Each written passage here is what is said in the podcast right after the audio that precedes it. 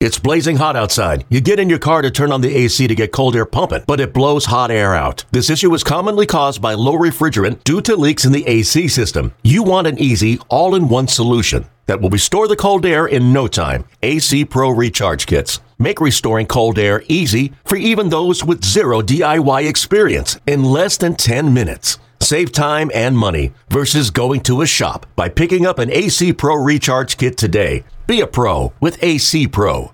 Another day is here, and you're ready for it. What to wear? Check. Breakfast, lunch, and dinner? Check. Planning for what's next and how to save for it? That's where Bank of America can help. For your financial to dos, Bank of America has experts ready to help get you closer to your goals. Get started at one of our local financial centers or 24-7 in our mobile banking app.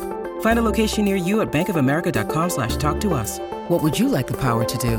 Mobile banking requires downloading the app and is only available for select devices. Message and data rates may apply. Bank of America and a member FDIC. So the one thing I saw, which was interesting, I think it was the Braves Red Sox game, which there was a lot of things over there. I believe at one point in time they had five infielders. So if you can't do a shift, but you can still bring a, a fifth infielder in, explain to me how that's that's allowed.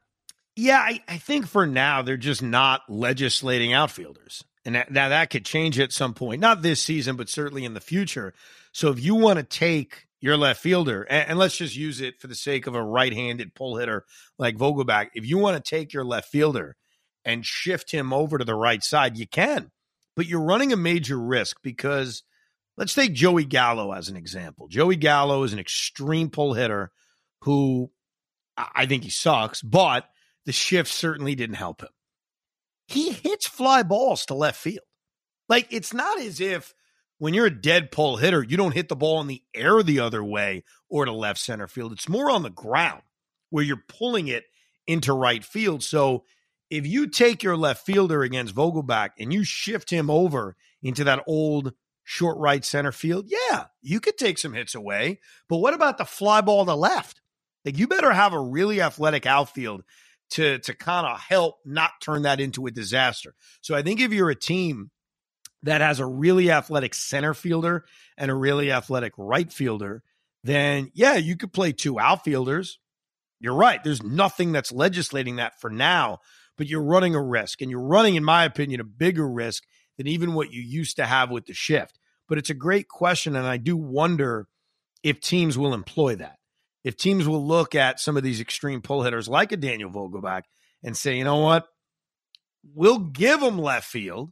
We'll shade our center fielder over more to left center, but we don't want to give him that base hit in a right field.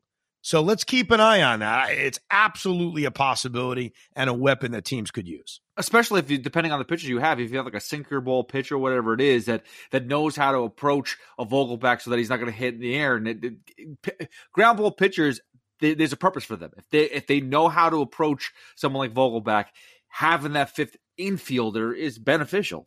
Yeah, I think teams are going to do it. I'm not sure how often it's going to be. Like Daniel Vogelbach last year, using him as an example because he's the best example on the Mets, was shifted 75% of the time. Some just absurd number. So he was one of the more shifted hitters on the Mets. So we'll see. And teams may take different approaches. What the Marlins may do could be very different than what the Braves do. Now, obviously, with the schedule this year, we're going to see every team in baseball. So we'll see how 29 other teams want to treat Lindor and Vogelbach and guys like that. I and I think this was mentioned on the broadcast.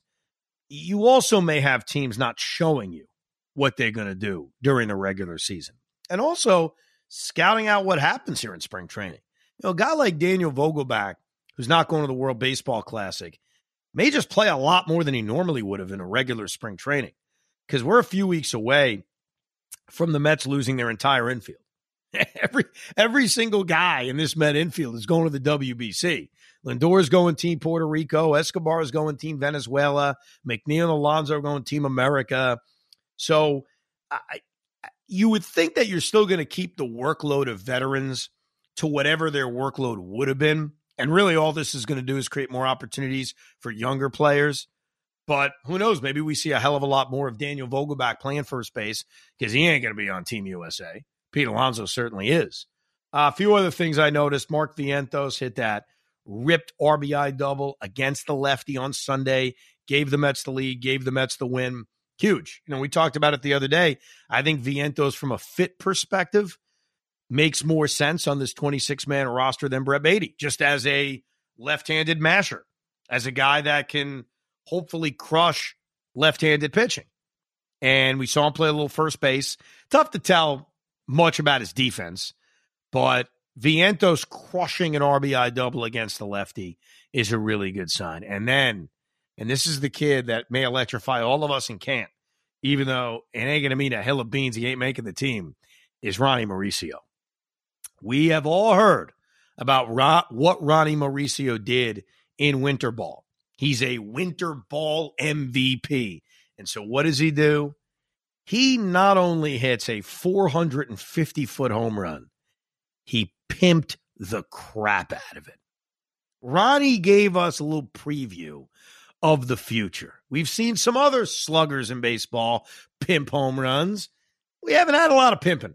Eh, just not, not that much pimping. Sometimes Pete will pimp a little bit. Sometimes Francisco will pimp a little bit. But Ronnie Mauricio, and I don't care that it's Thomas J. White Stadium, now known as Clover Park. It's always going to be Thomas J. White to me. Doesn't matter if it's February. It doesn't matter if it's in the eighth inning against the guy who's going to be bagging groceries in a few weeks, as the old major league line says. Ronnie Mauricio at a 450 foot bomb, and you're damn right he should pimp it. He also said after the game that he's open to playing other positions. Of course he is. Open to playing. Dude, you're a prospect. And the guy who's blocking your position is signed to a 500 year contract. So you're playing another position. And he said he prefers third base. Well, Brett Baty may have something to say about that. Look, let this kid mash. Let him mash because there will be an opportunity for you at some point. It's not going to happen on opening day. It's not going to happen on March 30th. But if Daniel Vogelbach doesn't have a big year, could we all of a sudden see Ronnie Mauricio as the left handed DH come the middle of July? Eh, probably not. But you never know. The point is continue to hit. That was fun to see. I like seeing that. I also like seeing Keith Hernandez hitting on Mrs. Met. It was very awkward if you missed it, but Keith Hernandez was checking out Mr. Met, Mrs. Met's ass. Like it was really weird, but he was doing it and he was spitting game. And on a spring training telecast, why the hell not? Why not have Keith hitting on Mrs. Met saying, Hey, where's Mr. Met right now? Ah, oh, she did say that. My one issue with this broadcast, and I'm glad that Gary Cohen brought it up for anyone who watched the Sunday game specifically. Uh, they they opened up a bar in right field. I think they used to have a bar in left field, the Tiki Bar, which they mentioned on the broadcast. I need to do some investigation on this. That they said they were never allowed to show on TV. Gary said that he's like, yeah, we were never allowed to show the Tiki Bar at Clover Park on TV. I'm like, why? Was there some kind of reason? Is it a bad influence for kids? Like what what am I missing here? And maybe that was it. But they were showing the bar area that they just opened up in right field and they were pumping music like it was a nightclub, which is fine. I, I get it. Spring training, you want to have all these different places to entertain families or adults, whoever's going. The problem was the music was so goddamn loud. I'm watching the Met game and I'm hearing music. And I thought I was going nuts. Like I was checking my phone, making sure it's not coming from me, checking my iPad. Then all of a sudden, Gary Cohen says, Where's where's that music coming from?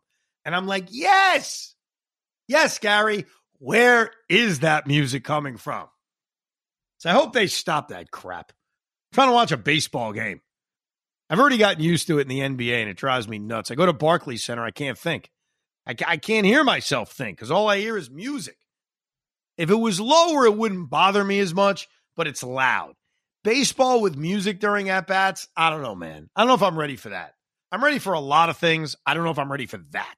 Well, I mean, it's better than I guess silence at the ballpark. I mean, I, I mean, the, the crowd's there, but it's not like packed. It's not fifty thousand people, forty thousand people. It was. I didn't hear that that that broadcast. It was that. It was that loud. That was that prominent yeah. Yeah. Like it was, I'd rather hear the sounds of baseball, the sounds of the ball meeting the bat, the sounds of the vendor screaming hot dog, you know? the, the silence is okay. I mean, baseball is the soundtrack of the summer. You know, I know right now it's February. It's the soundtrack of thinking of the summer. So you don't need music blasting by any stretch.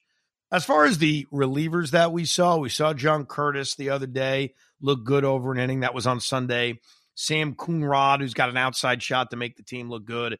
Tommy Hunter, who probably has a better shot of making this team than we realize because of Buck's love for him. He looked good. Brooks Raley looked good. Uh, a lot of arms in the bullpen look good in their first time out. Doesn't mean anything. It really doesn't. You know, Stephen Nogosek, who always, I think I mentioned, has a, a real good shot to make this team because he's out of options, pitched a scoreless inning. TJ McFarland got in a little bit of trouble. He got through an inning. Jeff Brigham did not pitch all that well, but again, got to see him throw an inning. And then a bunch of guys who, honestly, I was like, who's that guy? Who's Lavender? Maybe I should know. Maybe he's a prospect. And then I find myself on baseball reference saying, should I know who this guy is? Does this guy matter? And the truth is, and I, and I remember this all throughout spring training. Uh, Lavender, by the way, I guess is a prospect. He was like a 14th round pick a couple years ago. But a lot of the times you see these names and you realize they're 31 year olds who were just invited to spring training to fill out a roster. So when you see those guys, it's less exciting. But when you see the prospects and you see the prospects succeed, you know, Kevin Parada got an app at. That was awesome. I was like, oh, great, Kevin Parada. You know, we've heard the name, but we haven't seen him play. Even to a degree, Ronnie Mauricio. We haven't seen that much of him. So it is nice to see the kids, and we're going to see a lot more of them, mainly because of the WBC coming up in a few weeks. Saw Francisco Alvarez, him and Omar Narvaez already have like a little relationship. So that's kind of cool. Oh, the one thing I wanted to get to on the Alonso home run, and I guess this will lead into the um sorry, that was my alarm coming off. I gotta take some meds. Um, I'm just kidding, I'm fine. Uh the Alonso at bat, and this will relate to the pitch clock, and then me and Pete yell at each other about it. Pete Alonso, and I, I never even really realized this because my anger towards the pace of play has always been at the pitcher. And I apologize. It's not always the pitcher's fault. But I think what I've noticed over the years when I've been on DVR and Jeurys Familia throws one pitch in 45 seconds, that it's blame Jeurys Familia. So I apologize. I have not taken as no, much notice on the hitters taking as much time. Like we all know about Nomar Garciaparra, David Ortiz, guys like that. And as Pete was coming up on Saturday, the broadcast crew immediately mentioned, hey, Pete's going to have to adjust. Pete takes a long time between pitches. It's never even something I ever thought about. And I thought it was interesting in his first at bat in the pitch clock era. You see Pete trying to adjust. He gets in the box. He's trying not to step out. He uses one timeout, and then it's a bomb of a home run. And I thought that was awesome. And then in his next at bat, rips a base hit. And so Pete had a huge first day. What does that really mean? I don't necessarily think it means anything, like I said earlier about veterans. You just want them to get their work in, stay healthy but there's going to be an adjustment. And I'm not naive enough to think that there won't be. There's going to be an adjustment for hitters. There's going to be an adjustment for pitchers. You've got guys who have to change their routine. And so to see Pete immediately respond to his routine change by hitting the baseball over the fence and by having a couple of other hits, I thought that was really encouraging. Keep this in mind, though, when I talk about routine change that a lot of guys are going to have to face. A lot of these guys have no routine change. And what I mean by that is the pitch clock has been in the minor leagues now for a couple of years. It didn't come out of nowhere. So you've got guys, especially during spring training, who look at this as old hat. They've experienced it already. And it made me wonder when they instituted it a few years ago with that, with grooming young players to get in the box quicker and grooming young players to throw the baseball within 15 or 20 seconds, well, that almost cause you to never need a pitch clock. If you change the generation before you, or after you, I should say, and they just come to the majors not trying to kill time on the mound, maybe it won't be necessary. But it is necessary.